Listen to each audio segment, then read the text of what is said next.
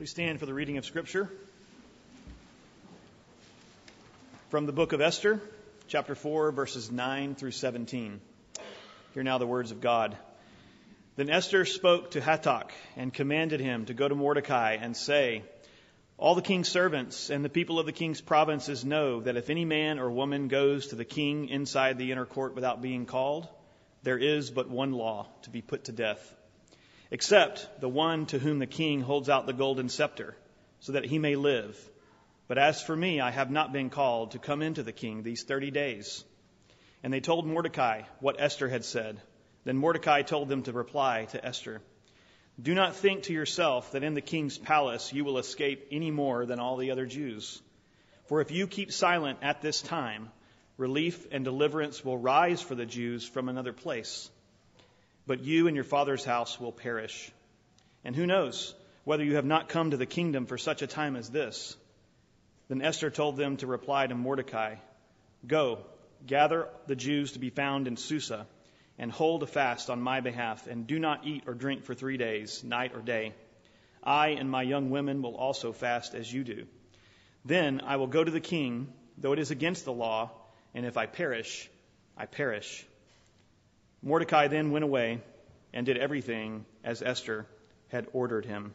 These are the words of God, and all God's people said, Amen. you may be seated. This passage from Esther today is situated within a magnificent story, a story par excellence. On the surface, this is a story of two exiled Israelites living in a powerful yet fickle foreign land who accomplished nothing short of saving God's people from utter distinction, uh, extinction, excuse me. A threat that would effectually undo the covenant promises of God. This is no small problem. Within the Bible, the book of Esther is quite unique. It has virtually all the ingredients that people um, through, through history have most loved in a story. All the classic storybook ingredients. We have a beautiful and courageous heroine. We have a romantic and shifting love thread. We have a life or death threat to the protagonist we have certainly a thoroughly evil villain in Haman, uh, the, the, the kinds you love to hate. Um, we have suspense, dramatic irony, evocative descriptions of exotic places, sudden reversals of action, poetic justice, and of course, a happily ever after ending. Its literary nuance and masterful plot structure are often overlooked and underestimated, but yield powerful theological insight and some aspects of which I hope to tease out in this sermon today. In addition to all of its narrative virtue, the story has a peculiar characteristic. Namely, God is never mentioned in this book. This is our first clue that something's up. Additionally, there is no instance of a conspicuous miracle or indisputable divine intervention here. Neither is there any mention of prayer which is especially strange because there is reference to fasting. Also absent are all the other central features of Israelite worship, such as the temple, Jerusalem, or the Torah, the law. Furthermore, there is no mention of the essential marks of faithful living in the post exilic period, such as the observance of dietary laws, one thinks of Daniel, and injunctions against intermarriage with non Jews. So the book of Esther appears on the veneer to be merely a secular story of court intrigue in the Persian Empire, without any real involvement of God in the events. Certainly some have read it that way. Yet ironically, it is this very aspect that provides the Christian with the perfect entry point into understanding Esther's distinctive theological contribution. For the, for the conscientious reader, it's an invitation, really, to read the story looking for God's hidden activity. And there are subtle signs of it everywhere. The story is full of very odd coincidences and ironic reversals, and it all forces us to see God's purpose at work in this story, but behind the scenes. So the story is really uh, uh, is set in uh, about 100 years after the Babylonian exile uh, of the Israelites from their land in Judah after the uh, city of Jerusalem was destroyed. And while some Jews did return to Jerusalem, remember Ezra and Nehemiah, many did not. And so the book of Esther is about a Jewish community living in Susa, which is the capital of the Persian Empire at the time. The main characters in the story are two Jews, Mordecai and his niece Esther. And then there's the king of Persia, who is a somewhat cartoonish, drunken pushover. Additionally, there's the Persian officer Haman, the cunning villain, and uh, the main antagonist. The book opens with the king of Persia throwing two elaborate banquet feasts that last a total of 187 days. And yes, for those of you who are suddenly doing the math in your head, that's about six months of feasting. And it's all for the grandiose purpose, of course, uh, of displaying his greatness and splendor, something kings often like to do. And on the last day of the banquet feast, he's really drunk, and he demands that his wife, Queen Vashti, appear before the party to show off her exquisite beauty.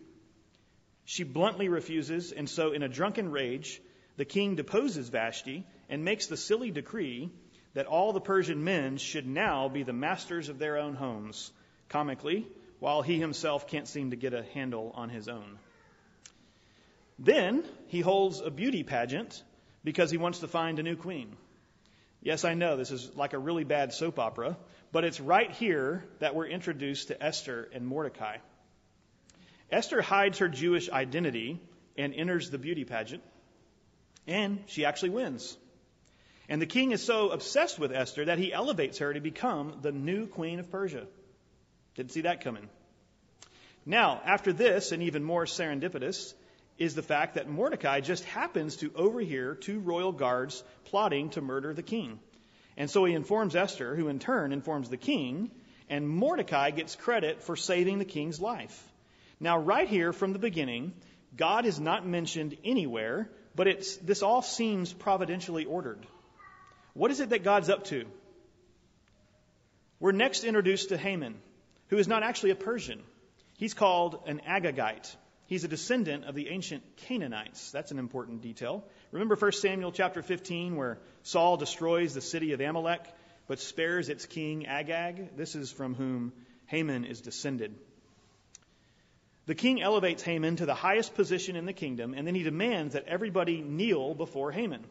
Well, when Mordecai see, sees Haman, he refuses to kneel, which of course fills Haman the Agagite with rage and when he finds out that Mordecai is Jewish, Haman successfully persuades the king to enact another crazy and arbitrary decree to destroy all the Jewish people, every last one of them. Then, in a scene loaded with thematic significance, to decide the date of the Jews' annihilation, Haman rolls the dice, or some translations say casts the lot. You get the idea. And the word for die here in Hebrew is actually the word pur, P U R, so tuck that little tidbit away for later. It's going to be an important detail. Eleven months after this rolling of, uh, excuse me, 11 months later, on the 13th day of the Jewish month of Adar, all the Jews will die according to the roll of the dice. Haman and the king then have a drinking banquet to celebrate their really bad decision. So the focus now turns to Mordecai and Esther, who are the only hope for the Jewish people at this point. They make a plan that Esther is going to reveal her Jewish identity to the king and ask him to reverse the decree. But approaching the king without a royal request is, of course, according to Persian law, an act worthy of death. So, in a key statement from our text today, Mordecai is confident that even if Esther remains silent, that deliverance for the Jews will arrive from some other place. And then Mordecai wonders aloud and says, Who knows? Maybe you, Esther, became queen for this very moment. Esther responds with bravery, and she purposes to go to the king with her sobering and powerful words If I perish, I perish. Then, in what unfolds, we begin to watch the ironic reversals of all Haman's evil plans.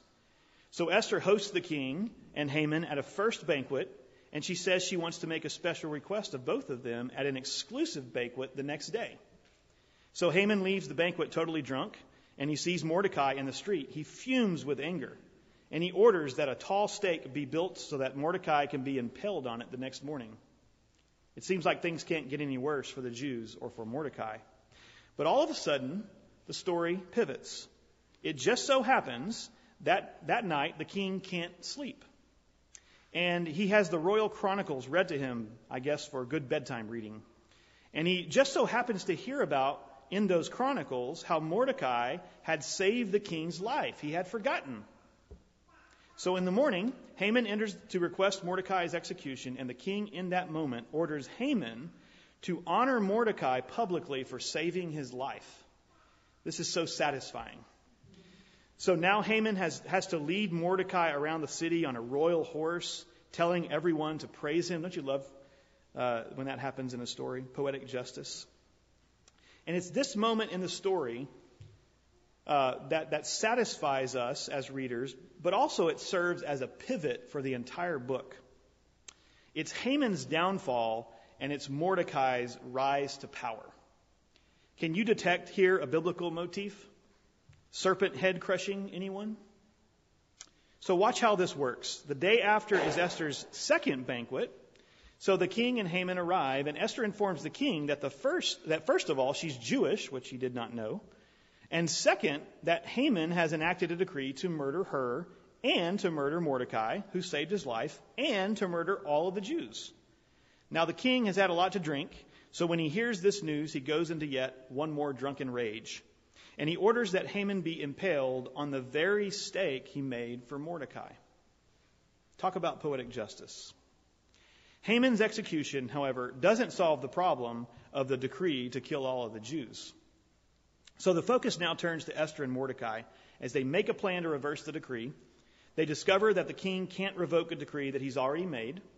So instead, the king commissions Mordecai to issue a counter decree on the appointed day that all of the Jews were supposed to be killed, the 13th of Adar. Now the Jews are ordered to defend themselves and to destroy any who plotted to kill them. Then Mordecai, Esther, and the Jews everywhere, they hold banquets and feasts and they celebrate this new decree. And Mordecai is elevated to a seat beside the king.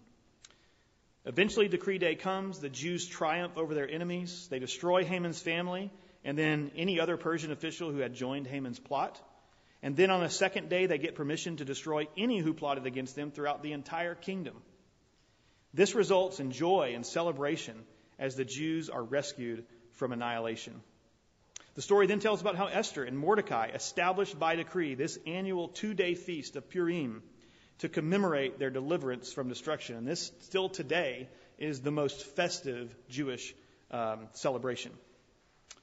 And the name of the feast comes from Haman's dice. Remember the word pur for dice, of course. Purim is related directly to the idea that chance wasn't by chance after all.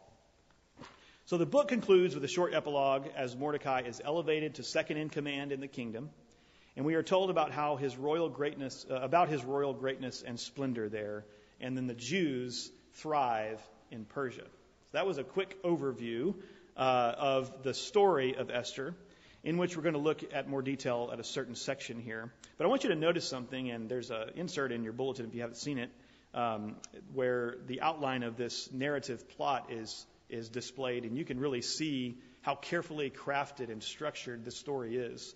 Um, the story itself is a is a work of literary art, and we ha- we have to appreciate that. In fact, it's the it's the structure of this story out of which the theology comes. And so notice how the structure has been designed.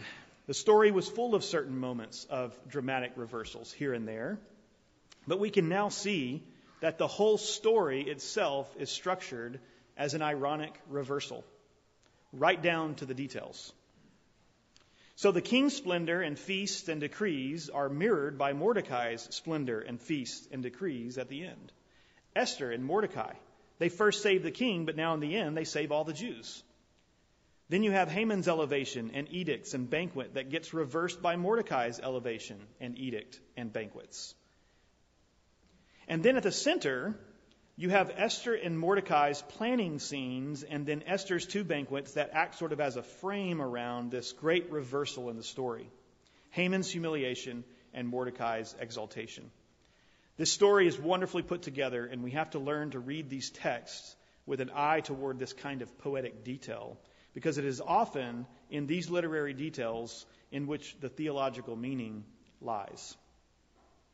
Pretty remarkable. It's a beautiful, work of art. Now let's go back and look at Esther's situation in the text that we've read.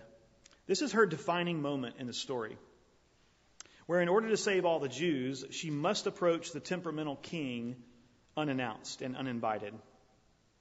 All in all, the odds are heavily stacked against her. Nothing would indicate that an uninvited entrance into the throne room would go very well. Persian law forbids it. The concealment of her identity as a Jew complicates it. The impulsiveness of the king threatens it. So Esther is now in a defining moment. She can either retreat into self protective silence or she can take the ultimate risk hold her breath, go into the throne room. The first option may save her own neck, but her people will be ruthlessly slaughtered. The second option may save her people, but it risks her own death to do so. Even then, it may not save her people. Haman's edict has been issued. Could it really be revoked? People of faith, you and me, frequently find ourselves in similar situations, even if the stakes aren't always as high. How we respond often reveals how much about uh, how, reveals much about our faith and about what kind of character we have. A girl is mistreated at school by a mutual friend, for example, and a Christian classmate find herself, finds, finds herself in a defining moment. Will she retreat into self-protective silence and slink away from the opportunity, or will she defend her classmate and come to her aid? The first is the easier route, of course. It saves her own neck while letting the other person take the abuse. The second option is riskier. She may come to the aid of the mistreated classmate, but she risks her own reputation to do it. What will she do? Suppose, due to a careless mistake, an organization faces some unfortunate or unintended ramifications. The leader of that organization faces a defining moment. Will he throw those beneath him under the bus, letting them take the fall? While he saves his own skin? Or will he stand up and take responsibility for what has happened, even if it means great personal cost to his own career? The first option is expedient, but the second is responsible and morally courageous. What will he do? Esther is in that kind of situation here. She's in a defining moment that we also find ourselves in sometimes. She's at a fork in the road. She can either try to save her own neck while her people perish, or she can risk her own life hoping to save theirs. Knowing the difficulty of the situation, Mordecai sends back a report with several lines of argument to encourage her to do the right thing. He begins by saying, Do not think to yourself that in the king's palace you will escape any more than all the other Jews. In other words, if Esther chooses to remain silent in order to try to play it safe for her own well being, it will not benefit her in the end she is a Jew. And the edict makes no distinctions between Jews inside the palace and Jews outside the palace. That's who she is. According to the edict, all Jews are to be put to death, no exceptions.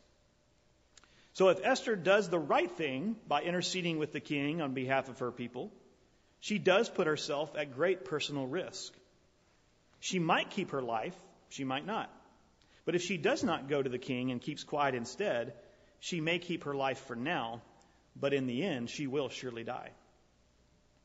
Then Mordecai continues. He says, For if you keep silent at this time, relief and deliverance will rise for the Jews from another place. But you and your father's family will perish. Mordecai then closes the appeal with a challenging question Who knows whether you have not come to the kingdom for such a time as this? The looming day of slaughter had been determined by chance, by the rolling of the dice. But Mordecai suggests to, to Esther that she may very well not be in her current position by chance or mere accident. Perhaps there is something larger, something purposeful and providential at work. Perhaps she wasn't gathered into the palace with all the other young maidens by chance. Perhaps she didn't just happen to appeal to the king. Perhaps the fact that she, a Jew, is the queen at this particular point in time is not accidental at all. That's what Mordecai's uh, offering. Perhaps God has placed her right where she is, in this very place, in this defining moment, so that she might be the means through which her people are delivered. Perhaps there is something larger at work than ancient Agagite animosity toward the Jews and the cold fate of the dice. Perhaps there is a deeper providential plan at work that has placed Esther in this fortuitous position for just a time as this. So, as a result, Esther responds with decisive conviction. She sends a reply back to Mordecai Go, gather all the Jews to be found in Susa, and hold a fast on my behalf, and do not eat or drink for three days, night or day. I and my young women will also fast as you do. Then I will go to the king, though it is against the law, and if I perish, I perish. So while the king and Haman are feasting, Esther and the Jews begin fasting. The Jews have already begun to fast at the news of the terrible edict, but now Esther requests that they hold an intercessory fast on her behalf. And it is this particular, uh, and it's a particularly severe fast. Many fasts were only during the day. This fast was to be day and night. Moreover, it was three days long. Not only that, but this fast would begin on the eve of Passover, thus interfering with an all important Jewish celebration. However, des- uh, desperate times call for desperate measures. And so after three days, she will go to the king, come what may, and if she lives, she lives. If she dies, she dies. Significantly, here, in the character of Esther, there's been a transformation in this crucible of crisis. For the first time, Esther is not just passively floating downstream in the current of per, uh, Persian culture. She is willing to swim upstream to do what is right. She no longer just accepts whatever Mordecai tells her to do, but for the first time, she takes action and tells Mordecai what to do. In fact, up to this point, Esther has been the object, not the subject, of most of the verbs, and has not spoken one word in the story. But from now on, she is a shrewd and able figure, initiating the action, able to execute her plans, obtain royal favor, and defeat her people's enemy. Leland Ryken points out, interestingly, that Esther is the only person in this story with two names. Her Hebrew name, Hadassah, and her Persian name, Esther. He reads this as an indication of the identity crisis with which she is faced when, after being raised a Jew, she is thrust into the king's court where she must live as a pagan. Her Jewish character led her to obey Mordecai, which meant paradoxically that she must obey that character and live, uh, excuse me, that she must deny that character and live as a pagan. She found favor in the court of the king, enabling her to become an agent through whom God would fulfill his ancient promises to her people, whether she was aware of it or not. Nevertheless, she had to overcome herself in order to do what God had created her and positioned her to do.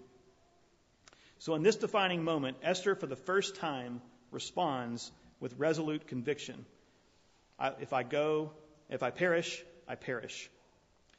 For the first time, she acts with courage and not compromising compliance. For the first time, doing what is right is more important to her than her own well being. All of it is brought out because Mordecai has urged her to see herself as part of a larger providential plan, to realize that the circumstances that have brought her to this moment have not been random or accidental, but rather have been orchestrated to give her a crucial and indispensable role to play in their people's deliverance. So, consequently, her distressing moment of crisis becomes for her a defining moment of conviction. In the same way, when we find ourselves in a crucible of testing or in a difficult crisis, as Esther found herself, what do we do? Do we try to focus on primarily how to get ourselves out of it as quickly as possible? And as little pain as, as, as possible, with little pain as possible? Or instead, should we focus mainly on the fact that God has placed us for His purposes exactly where we are in this particular defining moment, whatever it may be, for such a time as this, and then ask how God might want us to use that situation. That means that we need to ask ourselves, why might God have placed me in this neighborhood with these neighbors at this point in time? Why might God have placed me in this office with these coworkers during this season of this company's life and during the seasons of my colleagues' lives? Why might God have crossed my path with this person's path at this moment in time? How might I, He want to use me in his or her life? Why might God have placed us in this nation at this point in history in the midst of these particular events? What would faithfulness to Him look like here and now, today? What might He want to do with us and through us in our homes, in our community, in our school, in our businesses, in our churches? Why has God placed me exactly where He has me right now? What are the defining moments at this stage in my life? These are important questions we should ask ourselves, honestly and sincerely. So, having adjusted our perspective to see our defining moment as orchestrated by God's providence, we must then face that defining moment with a willingness to lose everything, to be risky. But not just for the sake of risk, but rather for Christ Himself. To follow Christ means to give up ourselves, to risk. Knowing that Christ Himself, in His defining moment, was willing to lose everything for us. He was the first. For Esther, realizing that her life was able, uh, excuse me, was being guided by the hand of providence, meant being willing to risk her own life to save her people. Commentator Michael Fox has noted that Esther's life just might be more significant than she realizes. Perhaps yours is too. It might hold a meaning that she has not envisioned. For that very reason, she must be willing to risk it all. For us, realizing that our life is providentially bound up with the crucified and risen Christ means a willingness to lose everything to follow him. It means being willing to sacrifice everything in this life for the sake of the true life that Jesus gives. As Jesus himself said, If anyone would come after me, let him deny himself and take up his cross and follow me. For whoever would save his life will lose it, but whoever loses his life for my sake will find it. For what will it profit a man if he gains the whole world and forfeits his soul? Or what shall a man give in return for his soul? For the Son of Man is going to come with his angels in the glory of his Father, and then he will repay each person according to what he has done. Matthew 16. So, with the conviction and courage of Esther, the young lady in the midst of a defining moment at school can say to herself, Because Jesus has already gone to the cross for me, and has suffered ostracism for my sake, I will come to this student's side. And if I am ostracized, I am ostracized. The leader of an organization in the midst of a defining moment that requires someone to take responsibility for a mess that's been created can say, Because Jesus has already gone to the cross for me and stepped into my place of judgment, I will step up and take responsibility. And if my career is ruined, my career is ruined. Whatever the defining moment, we can act with conviction and courage by saying, I too will cast myself into the hands of my God. For these are the hands that have already received the cup of bitterness in the Garden of Gethsemane. These are the hands that have already taken up the nails on the cross of Calvary.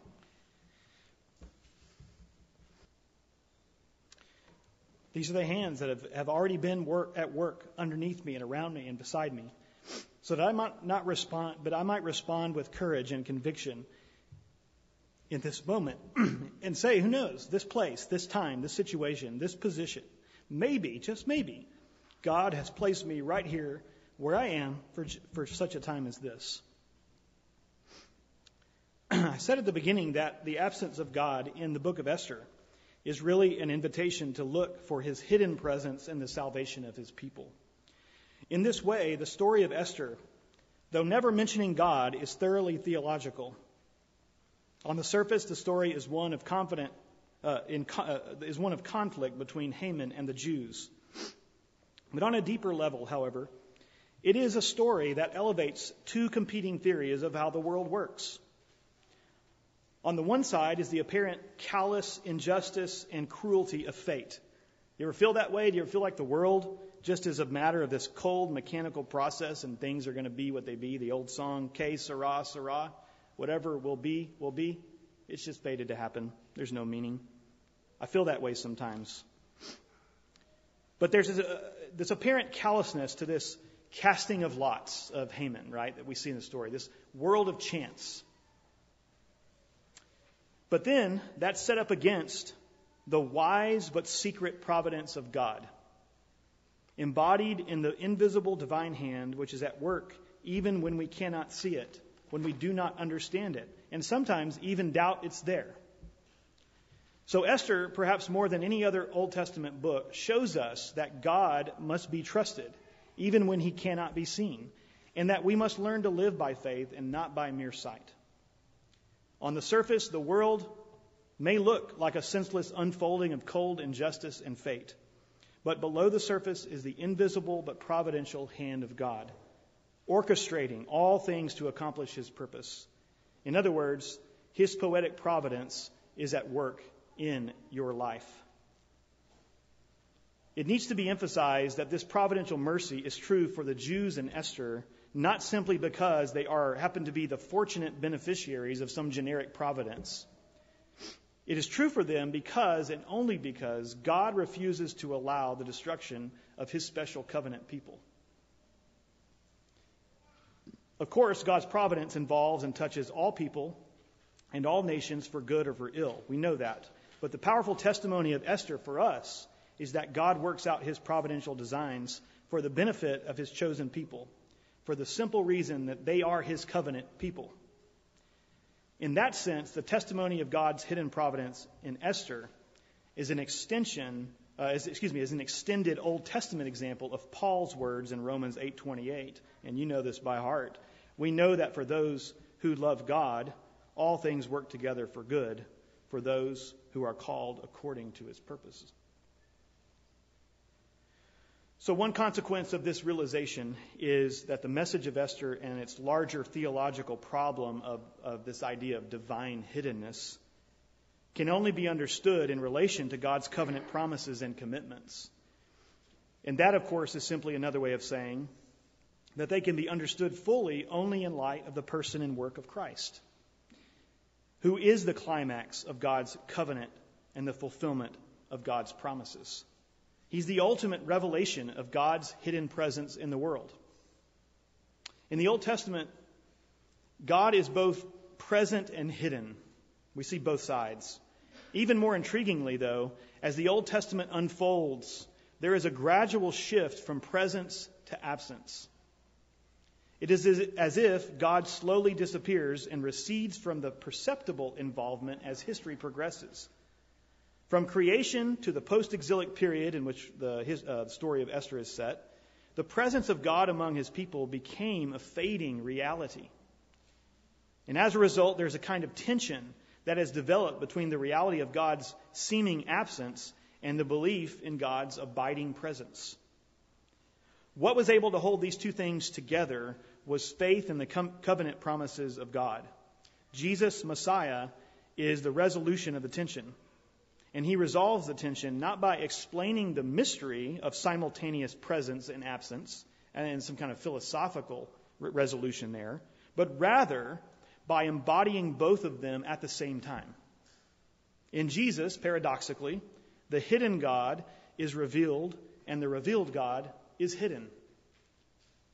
And on the one hand, the hidden God is revealed in that Jesus is made manifest, manifest in the flesh. He is incarnate, He is God embodied. Yet on the other hand, in Jesus, the revealed God is hidden. In one sense, this is because in Jesus, God is in the world, but He frequently goes unrecognized and unacknowledged. He's hidden in that way. People dismiss the Christ as insane or even evil failing to recognize or acknowledge who he truly is. God is in their midst, and yet they cannot or will not see him there. But in another sense, and even more profoundly, Jesus himself enter into, enters into our experience and thus experiences the absence of God for us. That is, just as he represents God's presence to us, he also experiences God's absence for us. When Jesus dies on the cross, he takes upon his own lips the cry of the psalmist, that agonizing and terrifying reality that God has receded and hidden his face. My God, my God, why have you forsaken me?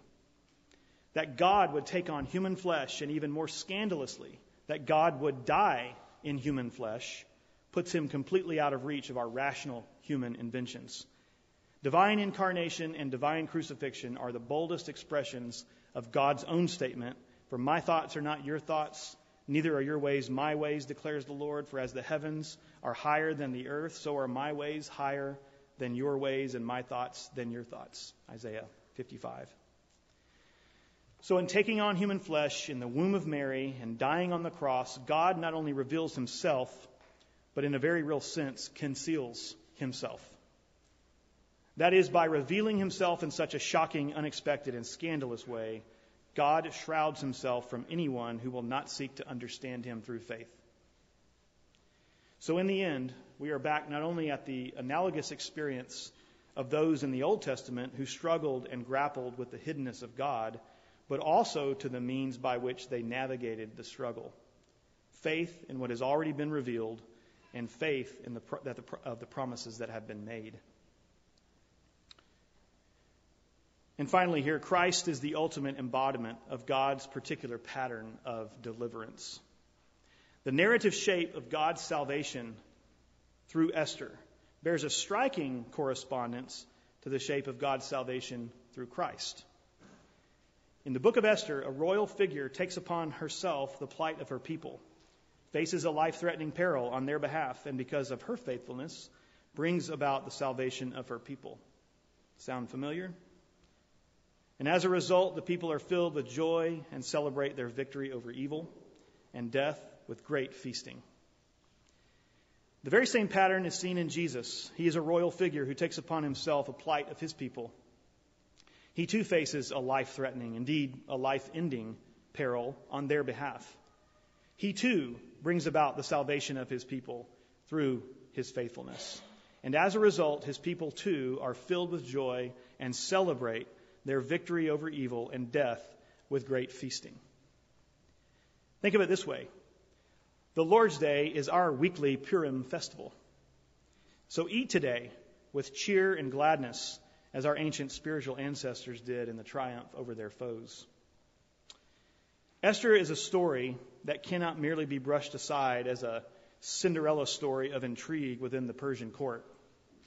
It is so much more than that. It invites us to see that God can and does work in the real mess and moral ambiguity of human history. And He uses the faithfulness of even morally compromised people like you and me to accomplish His purposes. The book of Esther asks us to be willing to trust God's providence even when we can't see it working and to hope that no matter how bad things get, God is committed to redeeming his world. Through the prophet Joel, God gives a commandment to the people of Israel within the context of their impending judgment and national calamity. Even now, declares the Lord, return to me with all your heart, with fasting and weeping and mourning. Rend your heart, not your garments. Return to the Lord your God, for he is gracious and compassionate, slow to anger and abounding in love and he relents from sending calamity. Who knows? He may turn and have pity and leave behind a blessing. I can't be certain, but I suspect that many in this room are struggling with what to make of their life situations today. There's a lot of pain, confusion, frustration, disappointment. God seems hidden and far off from you. Perhaps, like Esther, you've been brought to this moment in your life by circumstances over which you had no control, combined with flawed decisions that you made along the way. Perhaps instead of living as faithful witnesses for Christ, you have cowered back and so concealed your Christian faith that even if you were to be put on trial, no one would even be able to convict you of being a Christian. Maybe you find yourself facing calamity. Your idols are being toppled. Perhaps the circumstances of your life are, are pulling you down in despair. Perhaps your own inner emotional world is crumbling. I don't know. But, dear Christian, hear this gospel call. Regardless of the straits you find yourself in, turn to the Lord.